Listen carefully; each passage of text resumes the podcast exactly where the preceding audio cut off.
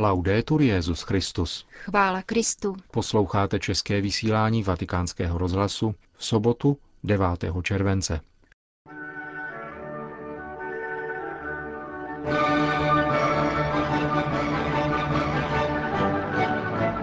Jižní Sudán vyhlásil samostatnost. Svatý otec vyslal do země u této příležitosti zvláštní delegaci. Rakouským klérem hýbe petice výmluvně nazvaná Výzva k neposlušnosti. Vídeňský arcibiskup kardinál Schönborn odpovídá přibližně třem stovkám jejich signatářů. Letos jmenovaný prefekt Kongregace pro řeholní život, brazilský arcibiskup Avis, hovořil o perspektivách zasvěceného života. To a mnohé další uslyšíte v našem dnešním pořadu, kterým vás provázejí Jana Gruberová a Milan Glázer. Zprávy vatikánského rozhlasu. Vatikán. Tiskové středisko svatého stolce vydalo prohlášení k dnešnímu vyhlášení nezávislosti republiky Jižní Sudán v jejím hlavním městě Džubě.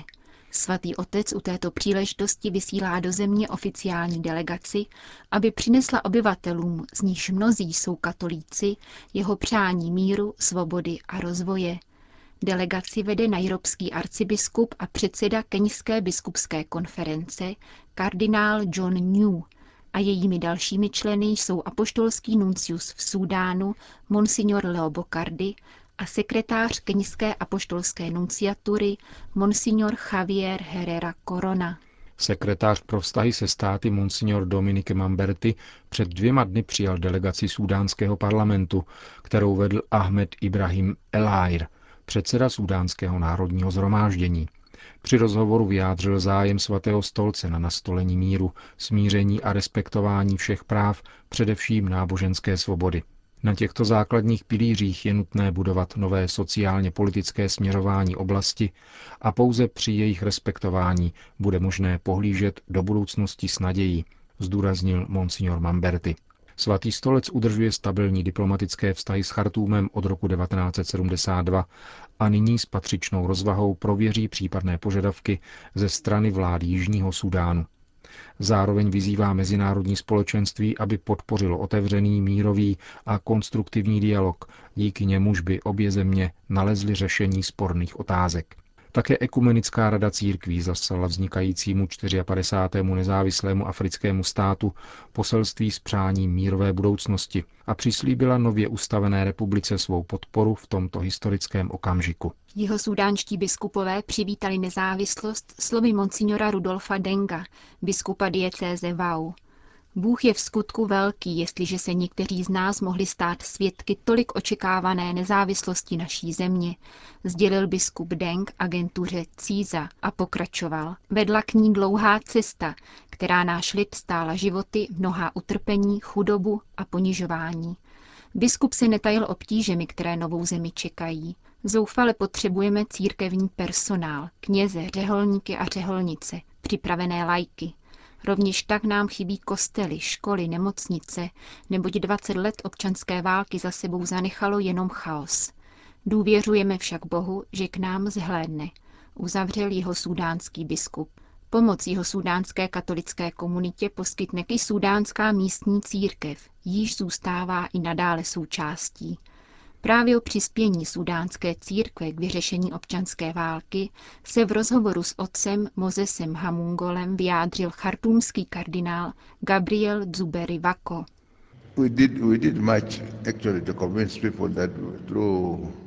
Snažili jsme se lidi přesvědčit, že násilím a válkou se nic nevyřeší a že nejlepší cestou je dialog a spolupráce, vedoucí k dosažení míru.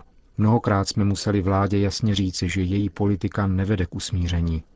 Stejně tak vyzýváme k mírové politice i obyvatele jihu, kteří vyvolávají střety. Žádáme všechny, aby se za mír modlili. Kmenové půdky, krádeže, vyvlastňování půdy otevřeli bránu zlu, které změnilo morálku lidí a ospravedlňovalo válku a nenávist. Cílem naší pastorace je vytvořit novou mentalitu. Zaměřujeme se přitom hlavně na školní děti, Jaká bude role katolické církve v Jižním Súdánu?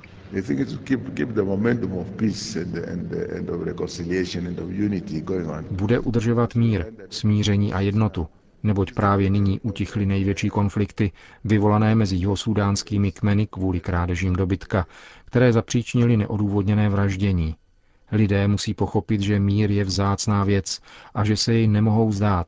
V Jižním Súdánu se nyní rozvíjí nové pojetí míru a občanské sounáležitosti a to je důležité. Řekl chartumský arcibiskup kardinál Gabriel Zuberi Vako. Vídeň. Kardinál Schönborn ve své odpovědi na výzvu k neposlušnosti rakouské farářské iniciativy vyzývá k jednotě a k úsilí o obnovený a kvalitnější apoštolát. Farářská iniciativa se ustavila v dubnu roku 2006 v St. Pölten, kdy vydala své základní prohlášení s naléhavou starostí. Jehož název se sice inspiruje encyklikou Pia 11. avšak nepřítelem není vnější totalitní režim, nýbrž církev sama. K prohlášení jehož cílem je reformovat farní společenství se dosud připojilo 313 katolických duchovních, z toho 50 jáhnů a podpořilo jej 112 lajků. V loni na jaře iniciativa apelovala na papeže, aby se vzdal svého úřadu v souvislosti se skandály sexuálního zneužívání v církvi a na podzim spolu s dalšími reformními hnutími požadovala spoluúčast na jmenování biskupů, neboť byla nespokojena s volbou příliš prořímských kandidátů. O letošní slavnosti nejsvětější trojice iniciativa vydala novou rezoluci, již zmíněnou výzvu k neposlušnosti. V níž požaduje připuštění ženatých mužů a žen do kněžského úřadu, podávání Eucharistie bez rozdílu všem věřícím dobré vůle, nahrazením vše svaté bohoslužbou slova ve farnostech, kde kněží musí sloužit více nedělních mší, možnost kazatelské činnosti pro vyškolené lajky a katechety. Vídeňský arcibiskup kardinál Schönborn odpověděl na výzvu 7. července v diecézním časopise Thema Kirche. I hned v úvodu zdůraznil, že z odpovědí vyčkal, aby se nenechal strhnout hněvem a smutkem, který v něm vyvolala otevřená výzva k neposlušnosti. Jak budou v naší zemi vypadat rodiny, když bude neposlušnost považována za ctnost, dotazuje se kardinál a apeluje na kněze, aby si připomněli svůj vlastní slib poslušnosti, vkládaný do rukou biskupa svobodně a bez donucení. Poslušnost vyžaduje přijetí boží vůle, i když se odklání od našich vlastních představ, pokračuje vídeňský arcibiskup.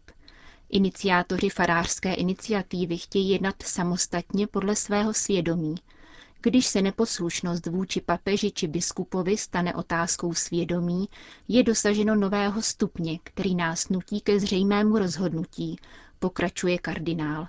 Svědomí je vždy třeba následovat, pokud se jedná o formované a sebekriticky zkoumající svědomí.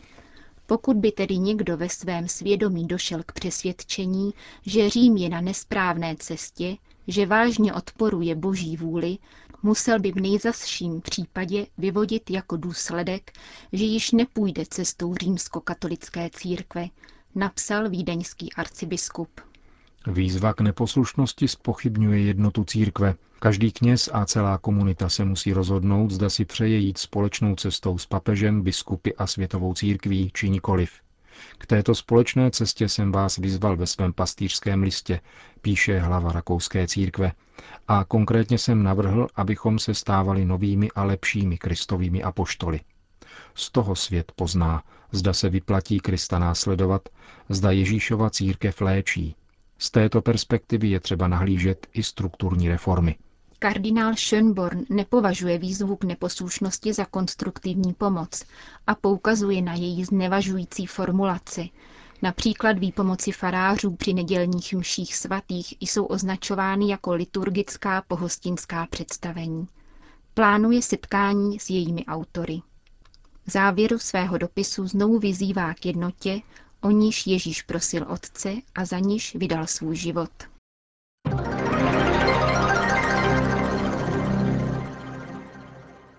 Vatikán. Obnovu důvěry ve vztazích s komunitami zasvěceného života si klade jako prioritu prefekt Kongregace pro zasvěcený život arcibiskup João Brás de Avis, bývalý arcibiskup brazilského města Brazíle, který nastoupil do úřadu začátkem letošního roku. Říká to v rozhovoru pro časopis Trenta Giorni. Prefekt zmíněné kongregace říká, že bylo třeba vyrovnat se s mnoha těžkostmi a mezi řeholníky se nezřídka vyskytuje určitá nedůvěra, vyvolaná pozicemi, které byly v minulosti zastávány touto kongregací.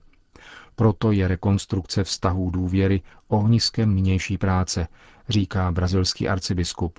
Jedním z těchto nevyvážených postojů byla stěží vysvětlitelná preference řádů legionářů kristových, k jejichž případu stávající prefekt Kongregace pro zasvěcený život říká, je bolestné vidět expanzi institutu, který je prezentován jako charismatický, a potom je odhalena nehodnost jeho zakladatele. Jak je možné něco takového, zůstává tajemstvím. V Brazílii se vyskytnul podobný případ jako legionáři, takzvaný Toca de Assis, to je společenství, které nosilo františkánský hábit, nárokovalo si pozornost svou ostentativní radikalitou a zakrátko získalo 600 členů. Pak se však ukázalo, že také jejich zakladatel se mravně nehodným způsobem choval ke svým následovníkům. Pokud jde o legionáře, pokračoval prefekt zmíněné kongregace, zarážel mne především nedostatek důvěry v lidskou svobodu, který panoval v jejich struktuře. Určité autoritářství, které se snažilo všechno ovládnout disciplínou. Proto jsem ještě jako biskup v Brazíle nedovolil svým seminaristům, aby studovali v semináři legionářů. Arcibiskup Avis sám nikdy nepatřil k žádnému řeholnímu společenství. Má však blízko ke hnutí Focolare a ke komunitě Sant'Egidio.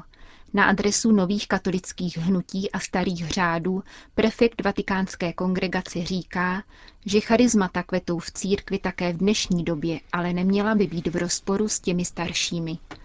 Monsignor Aví se vyjádřil také k diskutované otázce nových institutů zasvěceného života, které se nikdy dostávají do rozporů se svými biskupy. Mám vždycky strach, říká, když si nějaká skupina začne myslet a říkat, že oni jsou těmi jedinými, kdo brání pravou církev a tradici, zatímco těm druhým se nedostává světla. Takto církev nefunguje, Bůh nepůsobí tímto způsobem, on své dary rozdává.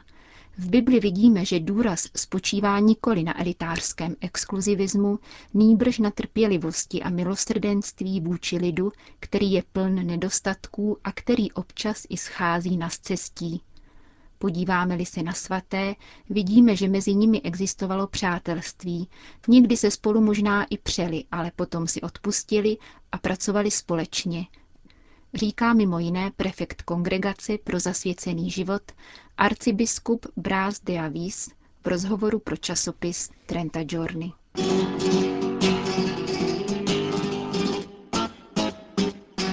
Madrid. V hlavním městě Španělska se konalo ve čtvrtek setkání organizátorů Světových dnů mládeže s velvyslanci 50 zemí celého světa akreditovaných v hlavním městě, aby se mohli seznámit s některými podrobnostmi blížícího se setkání mládeže.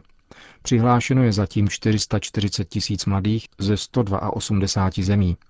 Deset zemí s největším počtem přihlášených účastníků tvoří Itálie, Španělsko, Francie, Spojené státy americké, Německo, Brazílie, Portugalsko, Mexiko, Polsko a Argentina. O mezinárodním charakteru celé akce svědčí také oficiální internetové stránky Světových dnů mládeže, které jsou ve 13 jazykových verzích a oficiální prezentace na Facebooku, které jsou v 21 jazycích.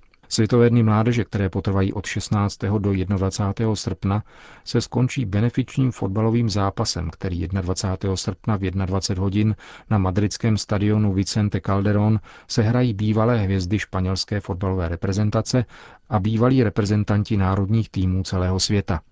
Mezi hráči budou na každé straně zastoupeni také účastníci světového setkání mladých, jeden ze Španělska a jeden ze zahraničí.